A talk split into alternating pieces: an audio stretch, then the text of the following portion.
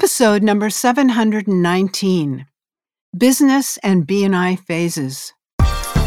You're listening to the official BNI podcast with BNI founder and chief visionary officer, Dr. Ivan Misner. Stay tuned for networking and referral marketing tips from the man who's been called the father of modern networking, along with suggestions and insights into getting the most from your membership in the world's largest networking organization, BNI.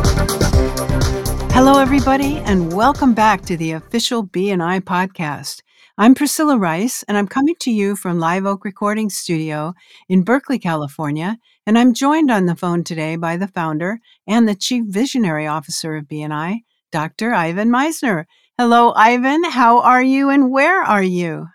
Well, like most people, I am uh, pretty much uh, at home in, uh, in Austin, Texas, but uh, I've been traveling uh, via online all over the world. Uh, I've been to Peru, to Hong Kong, to Sri Lanka, and other locations in the last uh, last week or so. Wow, so, that's uh, great. It's good. Uh, it's good to do the BNI podcast again, and I have a guest uh, this week. His name is Zachary Saunders. Uh, Zachary is a 15 year member of BNI who's been a director consultant for the past three years. He's a senior mortgage loan officer and team lead for residential mortgage uh, services and he lives in southern New Hampshire with his wife Carrie, son Oliver, and their dog Maggie. Uh, something that no one knows about Zach personally is that he stopped a mugging in Paris with a baguette. Now, I wish we had time to hear that story, Zach, because it sounds amazing. I, I, can't believe you did that. But uh, it sounds like an amazing story. When we're done with the podcast, I want you to I want you to tell it to me uh, before we do. You got it. So there are a few things that, uh, that you wanted to talk about today, all related to BNI phases and business phases. So, talk to me about the, what you view as the business phases uh, in life. Yeah, so I, I think, you know, as you're kind of developing your business and as you're going through your growth cycles, you know, there's a few key kind of, uh, you know, points in your business development that I think are important. You know, one of them is the startup point. Another one is what I call kind of your, you know, your growth phase. Um, the third one I kind of think of as your shakeout phase. And then the fourth one, uh, my father affectionately refers to as autopilot, but I like to think of as kind of the maintenance phase. Um, and, you know, those are all important things to kind of recognize, you know, where you are in your business as you're looking at your journey in BNI. But I think it's also equally important to, you know, explore those and discuss those with people that you're looking to invite to BNI because, you know, how you're choosing to invite somebody and what elements of BNI you're choosing to highlight are really critical um, to the position that someone is in that, you know, kind of in that journey of their business's life cycle. So, do you think um, that it's good to have a mix of where people are in their life cycle in business? I mean, I'll, I'll give you. Uh, I, I, don't want to bury the lead. I think it's good to yeah. have a combination of businesses uh, where they are in the life cycle. How do you feel about that? I agree. I think a, a good chapter, or you know, I, I think a, a, a you know hyper functional chapter, I think does have a good mix of those different you know elements or different aspects or different you know phases of business. Yeah. You know, I think it's it's good to have startups in there because you want those hungry young people in the yes. chapter who are motivating the others to you know really go out there and you know do the networking, do the work. You know, like really grind you know grind that axe to a you know fine edge. But I think it's also important to have those other uh, phases in there because you know it, it reminds I think you know those newer businesses what they're striving for. But I, I, you know additionally I also think that by having a good solid mix, I think that you you know engage in different types of conversations. You know if you have a chapter that's full of nothing but you know aging businesses, then that's a different type of conversation than you have if yeah you conversation is usually hey where are you going to go play golf today? Right right versus where'd you go networking yesterday? You know yeah that, that exactly. kind of and, and i think having that good mix really you know kind of you know keeps that conversation moving forward but i think it also you know just from a personal standpoint i think it makes the open networking a little bit more interesting and i think it makes the structure of the you know weekly presentations a little bit more diverse, which I think right. you know a helps the younger businesses see what they're going for, but also reminds those businesses that are maybe in that you know flushing out phase, um, you know where they came from, and to stay hungry. Well, I want to go to the next subject, but let me just say one other thing on this. Uh, sometimes chapters don't want reasonably new businesses in the chapter. And I think that too is a mistake because the, sometimes those new businesses uh, just have so much energy and it's like you wind them up and let them run. And so I think, I think having that balance uh, is, is really, really important. Absolutely. All right. So, uh, BNI benefit at each of these stages. Uh, what, uh, what are your thoughts about that? Tell explain that to me.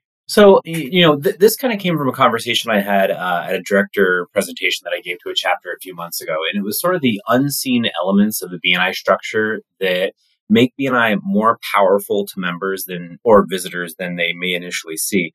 So, for me personally, if I can tell a quick kind of anecdote about myself, yeah. Um, you know, I joined my chapter, and I've been in the same chapter for the entire time I've been in BNI. But I joined my chapter as a brand new loan officer. I was fresh off of being someone's essentially receptionist.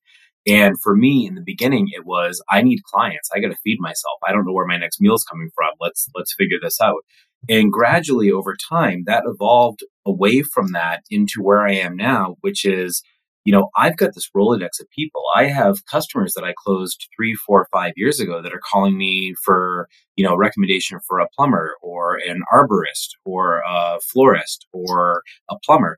And it's because of my connections in BNI. And that's sort of that unseen piece of the BNI puzzle that I think is so powerful that we don't spend enough time talking about, which is, you know, BNI is more than just making money and giver's gain. It's also, I can become a serious force of nature for my clients by being their go to guy for things that are wildly outside of my business. Yeah, you know, the, the book that I just came out with, the, the Connector Effect, um, talks about that very phenomenon. Yep. Uh, it, it, is, uh, I, I, agree completely, Zach. When I started BNI, I wanted to be a master connector. I wanted to connect people together. And I uh, believed that if I was good at connecting people together, that I would get more referrals. And that's exactly what happened. Mm-hmm. And I think it's a, a, very powerful element that oftentimes people forget about um, as they, you know, as they are thinking about joining BNI is um, you're going to, you are going to be a connector and, and that will help your business over time.